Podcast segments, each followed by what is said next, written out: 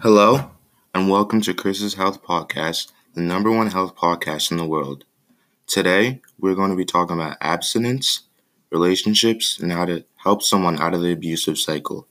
First, let's talk about the simplest topic for today abstinence. Abstinence is a choice to not have sex in order to avoid pregnancy or other sexually transmitted infections, or formerly known as STIs. This is a very good method to use if you are trying to avoid unwanted problems in the near future. Also, if you're looking to avoid pregnancy, using a male condom or a female condom will be very much recommended. Now that we're done with abstinence, let's move on to the bigger topic relationships. There are many types of relationships, but the four main types are good, bad, influential, and abusive. Let's start with the good. A good relationship is when you and your partner can benefit from being together. As a pair, you work as a team, and you won't have to go through the lens of the world alone. Instead of getting upset, you are understanding, but don't make the mistake that getting frustrated at your partner is a bad thing.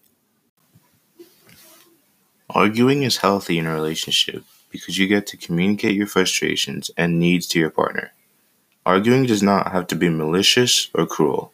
You can have loving and compassionate conflict. Just make sure your, par- your partner is understanding. Next, we have a bad relationship. A bad relationship is when you're self conscious about how the relationship will go or how you will cope. This type of relationship you would generally try to avoid because it is never a good sign to have second thoughts. Thirdly, we have an influential relationship.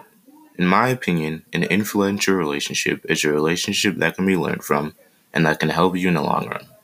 This type of relationship is generally a relationship most people want because there is usually no fighting or arguing. Lastly, the most broad relationship abusive.